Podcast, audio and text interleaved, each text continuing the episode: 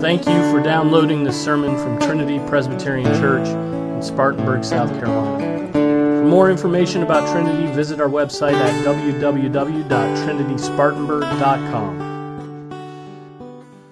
So now let's turn over to first or second Samuel, sorry, second Samuel chapter 21.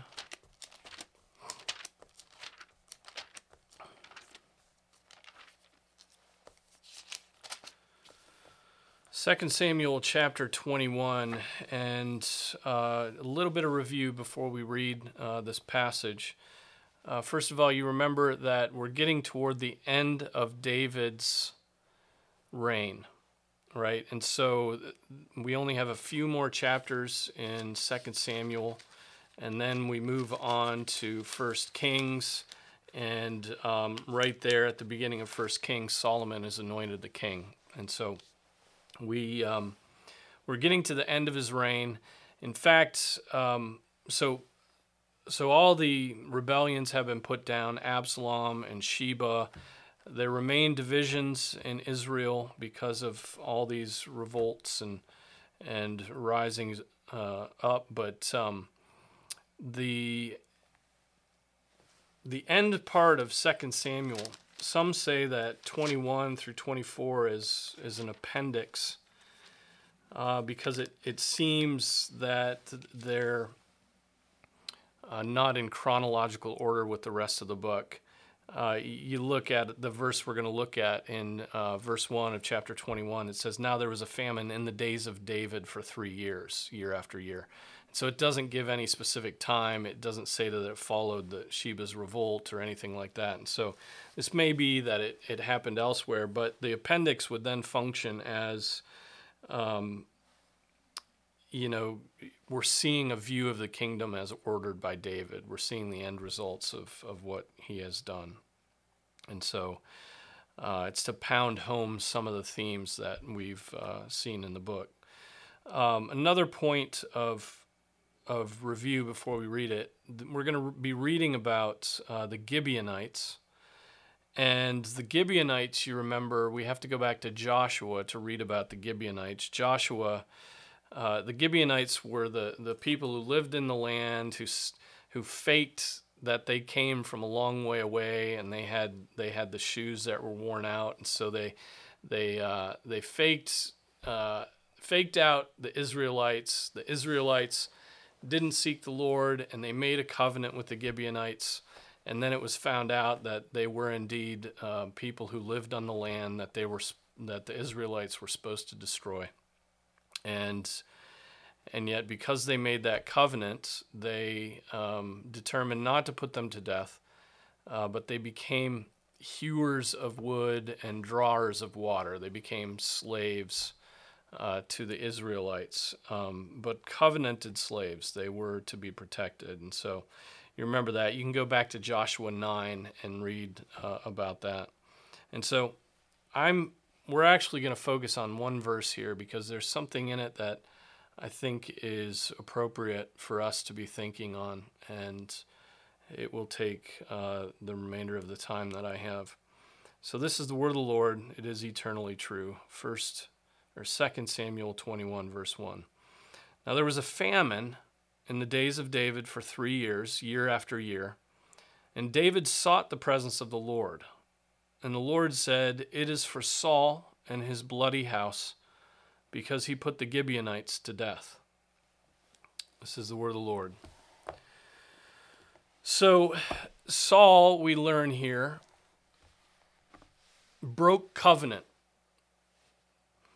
and he he determined at some point in his reign we don't actually read about this in scripture. We don't get any indication of when this happened no description. At some point those gibeonites uh, seemed to him uh, not welcome in his land even though israel had covenanted with them. And so he got patriotic perhaps and determined that he would uh, take them out and put them to death. We don't, again, we don't know when this happened. We don't read of these actions anywhere else in Scripture. Um, we only learn about it here. But here's here's the significant point. The Lord saw it and remembered. The Lord saw what Saul had done to the Gibeonites, and he remembered that. He didn't forget it. So, because of those actions of Saul in the past, God brings famine, it says, in the days of David for three years. Saul's out of the picture. Uh, David's reign has been going on. There's something later in the text that may indicate that this happened um, after David had dealt with Mephibosheth. And so, um, so the um, but there there's there's nothing else there but God brings this famine during the days of David because he remembered what Saul had done to the Gideonites, uh, Gibeonites. now, it's a significant thing for the Lord to remember. One, because it was Israel, not it was Israel breaking promises. And breaking promises is a significant issue. Breaking covenant. Once you have made covenants, um, unless they're sort of founded on rash vows, the covenant should be kept even when it's painful. Right? And so God sees and remembers the unrighteous deeds, I would say, of Saul, but God sees and remembers the unrighteous deeds of not just individuals, but of whole nations. Right? He, now, what's wonderful and what's merciful to David is when David goes to him. David goes to the Lord. He sought the presence of Yahweh, it says, and God, who didn't have to reveal this to him, could have left him questioning why there was a famine. God tells him why. He gives him a specific reason why there was famine in the land. It's for Saul and his bloody house because he put the Gibeonites to death.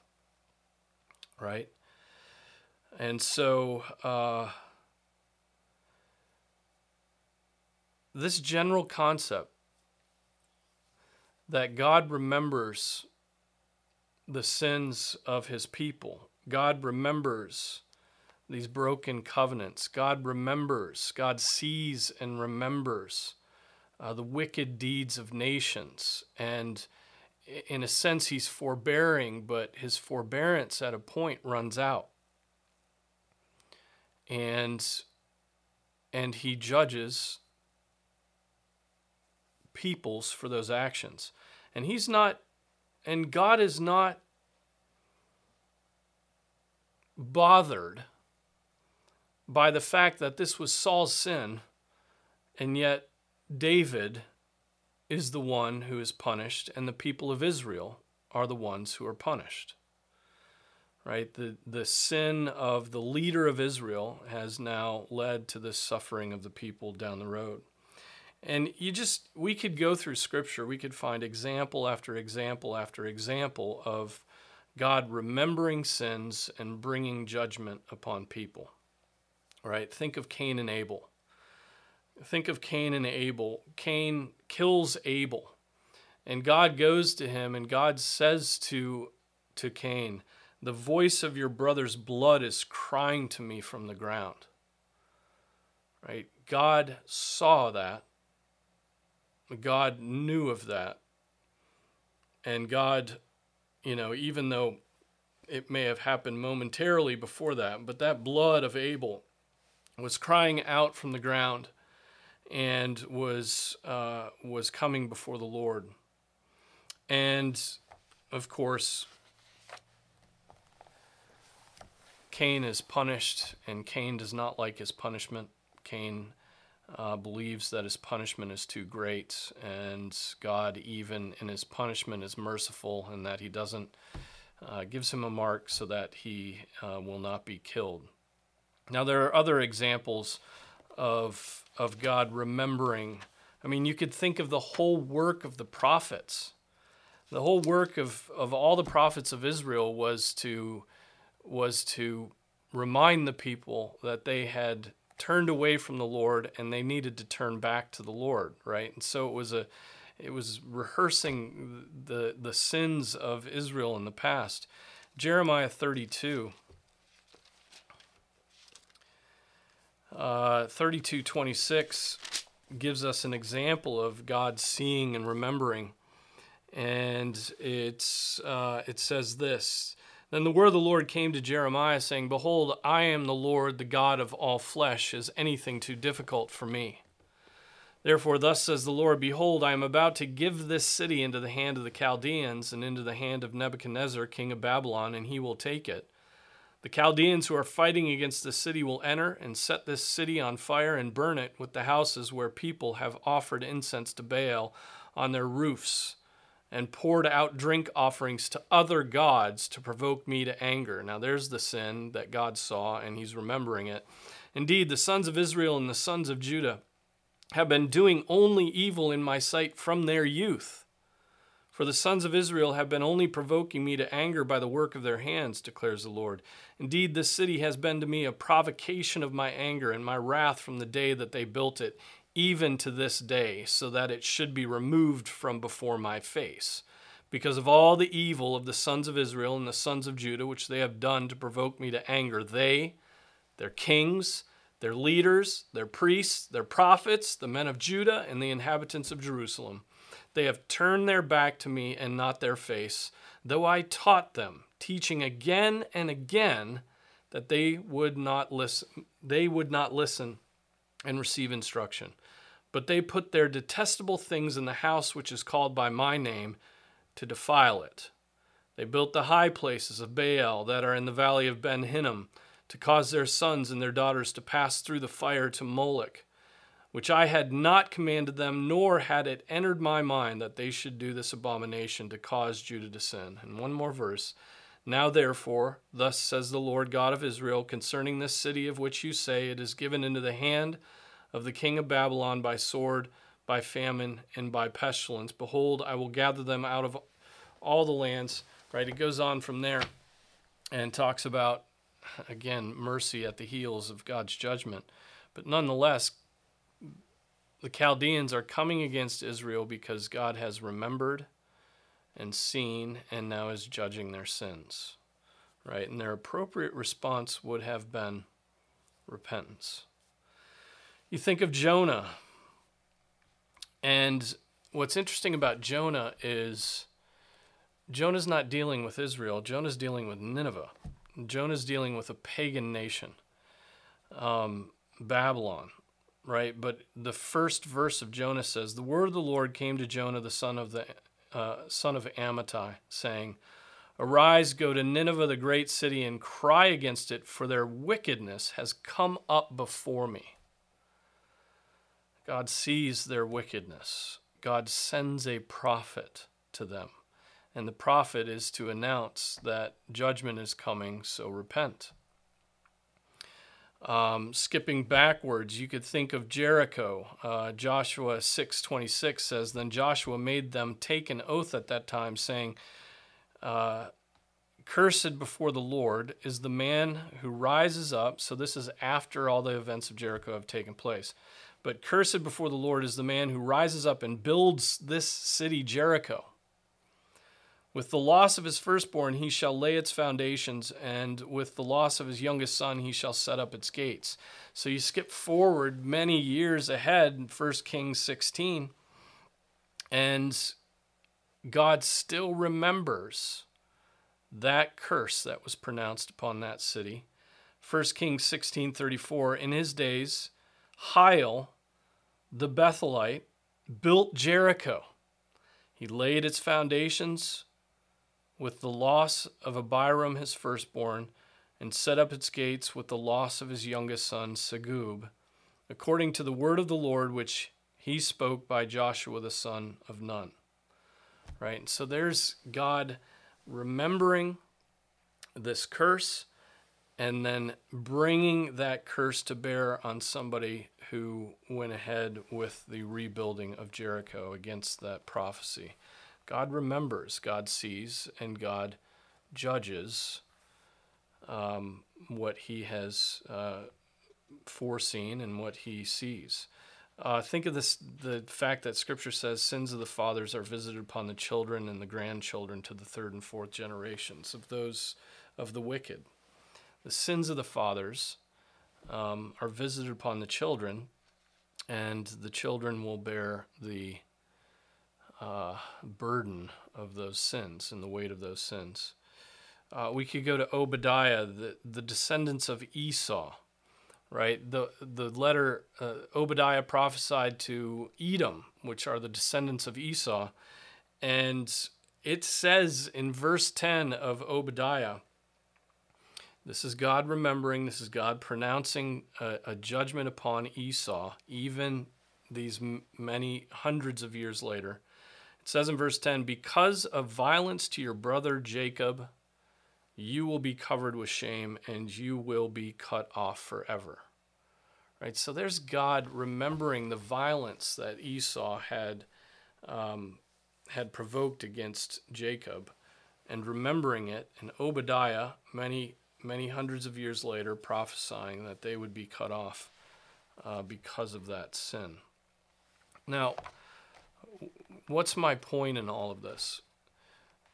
my point in all of this, I think, is is this, and the point I want to get across tonight is this: we have to have a view of history that is founded on the premise that God is active in it. That seems like a really simple thing to say, and it seems, you know, it seems obvious. I don't think any of us would deny that, but it's very easy for us to get just caught up in a materialistic view of the world or an evolutionary view of the world uh, that um, events happen randomly and there's just causes and effects and but there's no um, there's no sovereign God over everything. In fact, that's what things appear, and at times we just don't understand.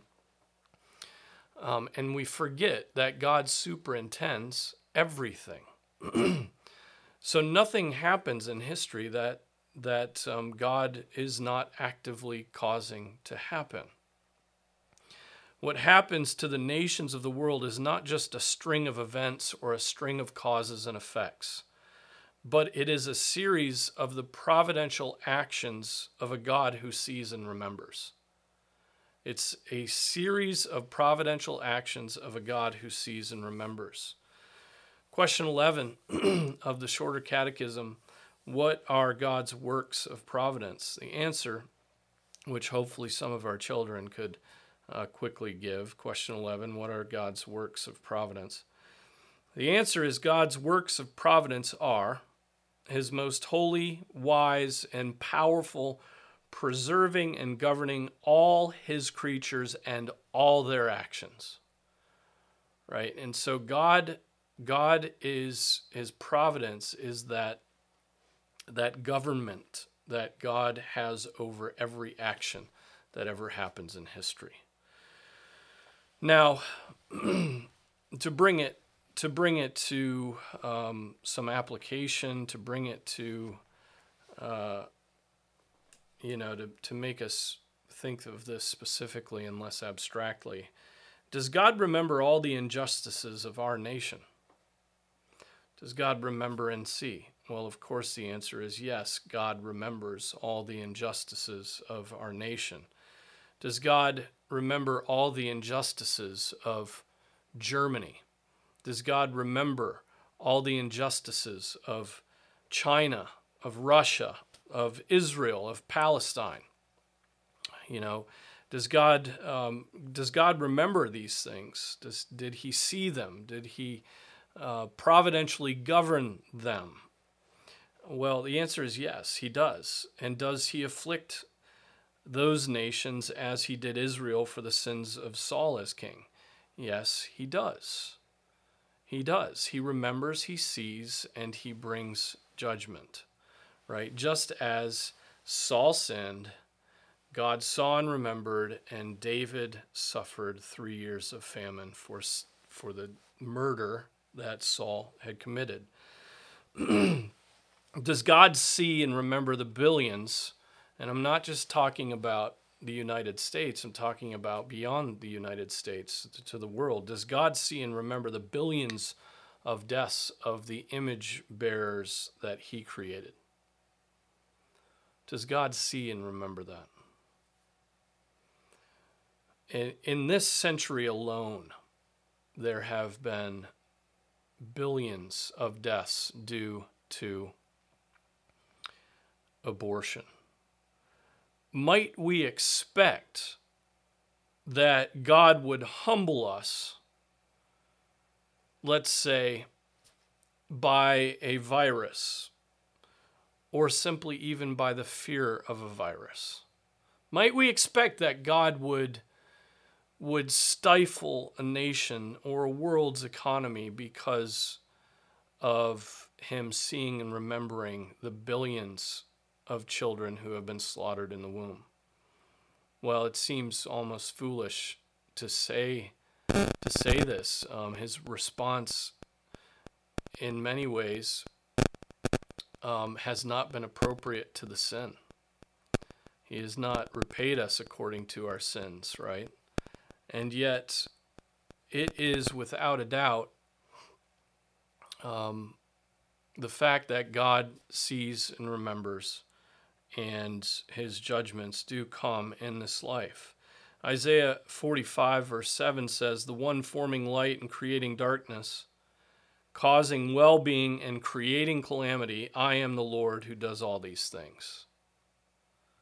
Right? I am the Lord who does all these things. I cause well being, I cause things to go well, I cause the uh, I cause the nourishment and food to rise up out of the ground, and I also create calamity, it says.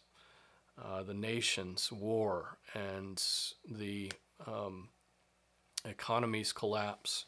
And God is uh, providential over all those things.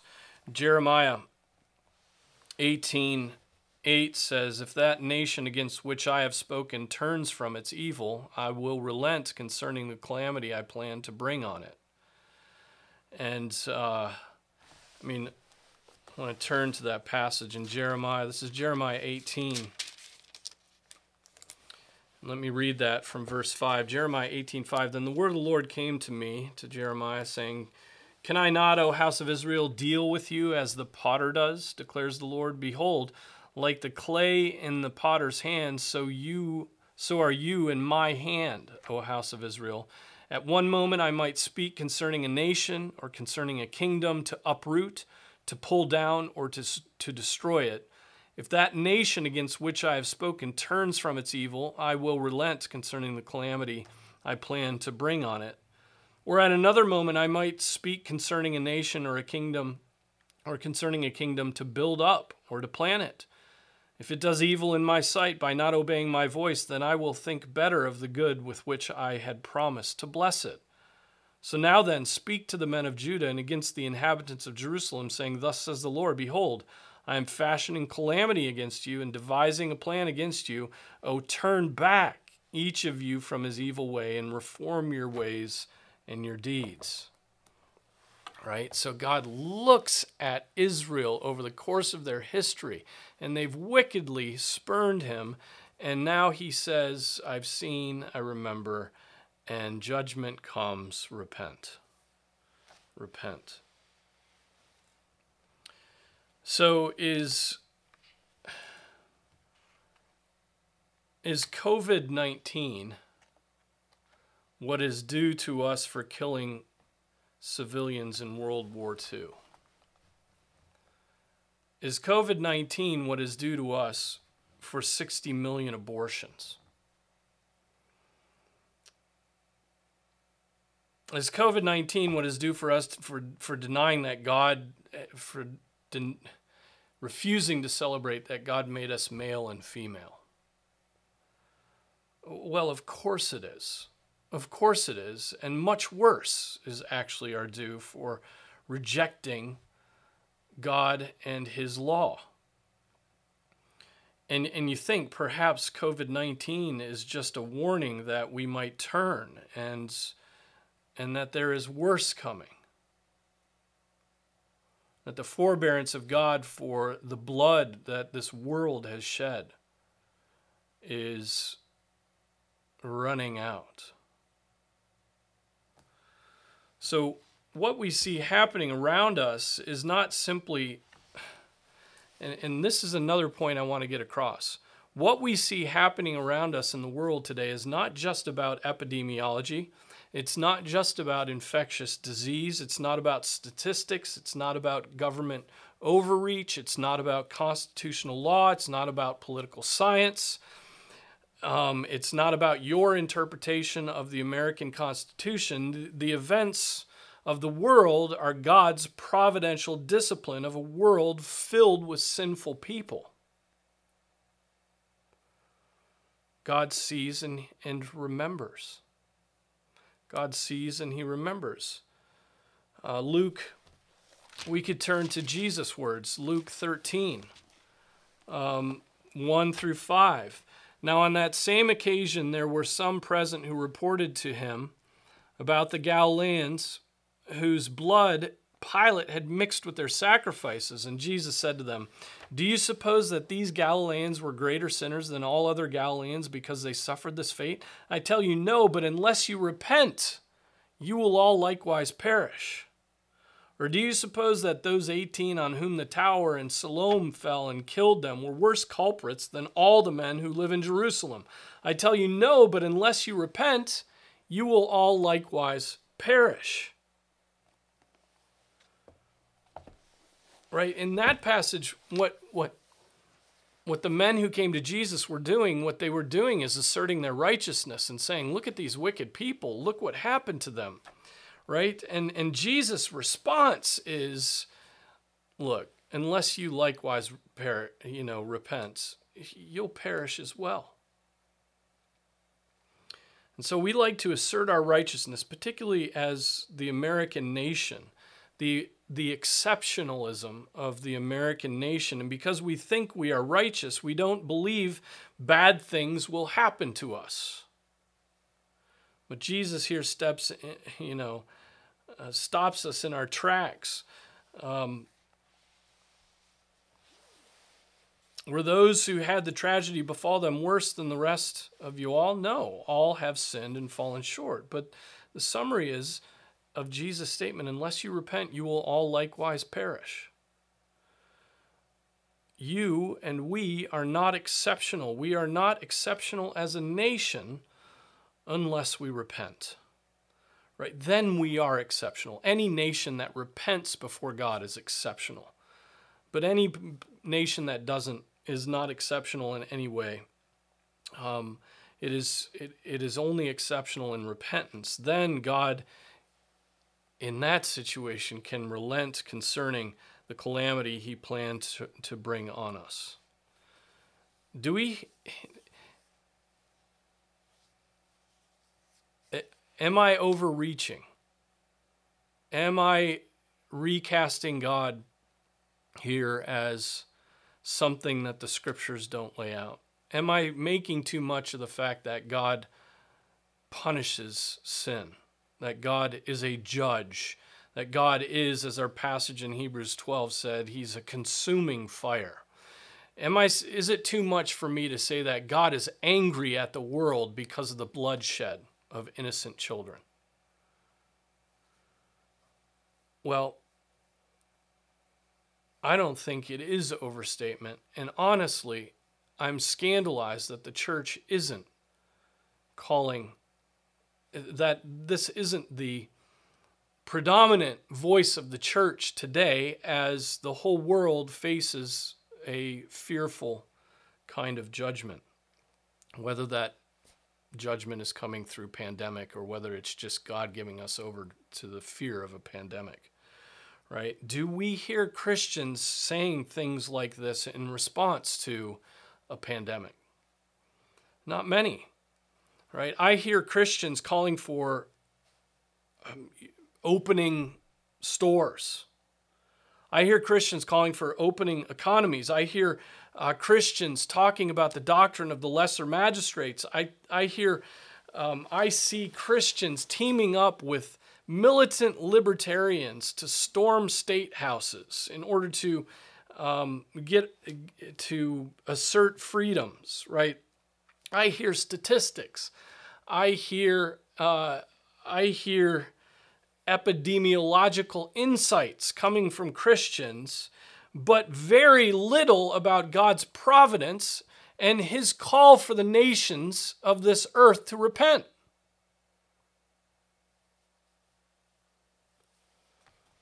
And and I'm not saying that we shouldn't be thinking about our freedoms and our economy and and all those things. I think scripture speaks to those things. I think it's important that that we bring scripture to bear in every part of life. And so but unless our first message as Christ church is repent, I think we we are simply revealing our reliance upon our own wisdom as much as the statist relies on his own wisdom.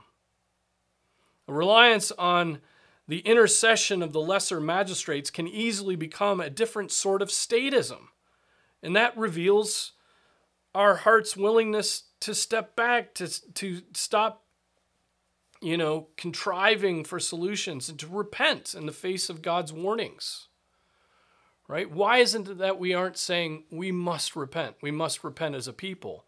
Rather, what we're saying is, when are the lesser magistrates going to step up and protect us? That's statism. If we don't have, at the beginning of this, a view of God's providence, a view that God sees and remembers and judges his people and the, the nations of the world. Uh, Watson, Watson says afflictions are medicinal, right? Afflictions are medicinal. And it seems like this affliction, whether we want to define this as a as a, a medical affliction or an economic affliction, it's like we're not taking the medicine as the church. Watson, in his book All Things for Good, says affliction teaches what sin is. In the word preached, we hear what a dreadful thing sin is, that it is both defiling and damning, but we fear it no more than a painted lion. Therefore, God lets loose affliction, and then we feel sin bitter in the fruit of it. A sick bed often teaches more than a sermon. We can see the ugly visage of sin in the glass of affliction. Affliction teaches us to know ourselves. God makes us know affliction that we may better ourselves. We see that corruption in our hearts in the time of affliction, which we would not believe was there. Right? We, and, and that is the purpose of God afflicting, particularly his people and his sons, right? Is that they might see the corruption of their hearts and turn and repent. And so I, I would say, I mean, I have been I I have been greatly disappointed by the response of the Reformed Church to this pandemic. I've been greatly disappointed by my own response. I've been greatly disappointed by the response of some in our church uh, to to what's going on. Um, are we willing to stop getting breathless about, you know, whether mandating face masks is an invasion of our privacy? and do the first thing, which is to ask what God is doing through recent events. What is God doing? Can we drop pragmatics for a moment and have a sense of divine providence? Have a sense that God is at work here. Thomas Boston, uh, another one of those old Puritans, said, Whoever would walk with God must be due observers of the word and providence of God, for by these, in a special manner, he manifests himself to his people. In the one, in the word, we see what he says, in the other, in his providence, what he does. These are the two books that every student of holiness ought to be much conversant in.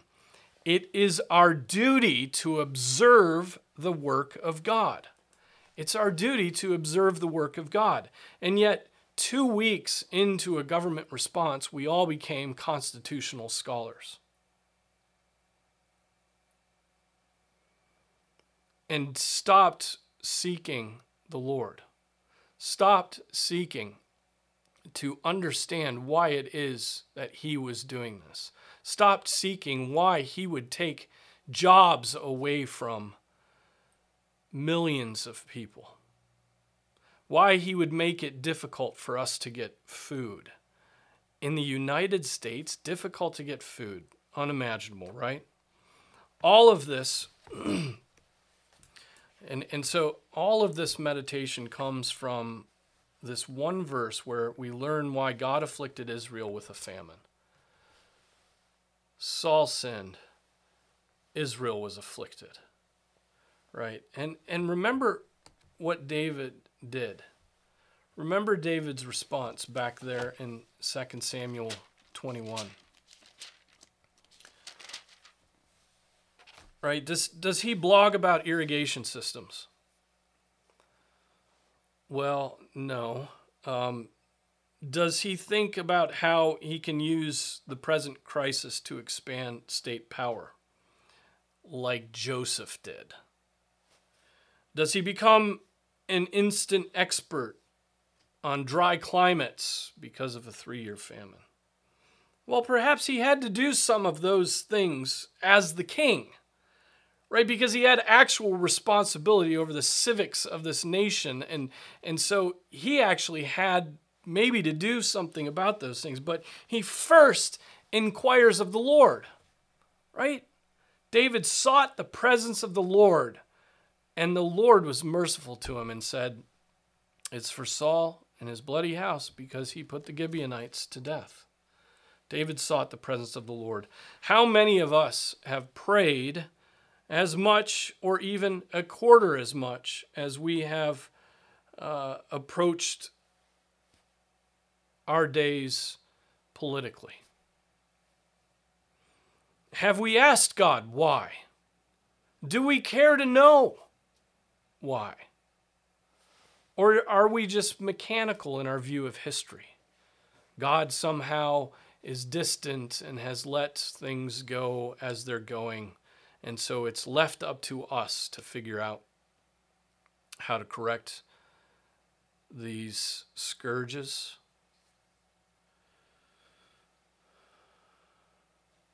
Were God, through some extraordinary means, able to make it clear to us, as if He hasn't, that He was calling us to repentance, would we even have a grid to understand such a situation? Would we have right, a sense? Would we have a sense that God sees and remembers and warns mankind from heaven?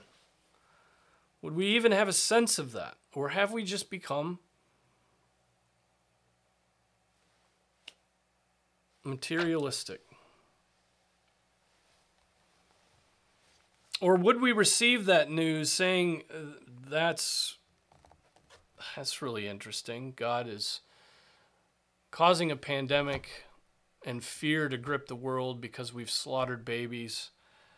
Um, and then we just go back to stockpiling guns and ammo and food and money and gold and silver, thinking that those things will save us.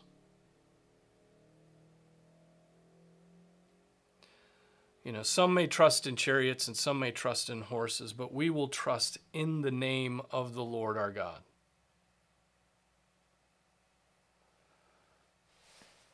I'm not saying we shouldn't think through constitutional law or infectious disease or quarantines or economics. Christians are the best in all of those fields and always have been.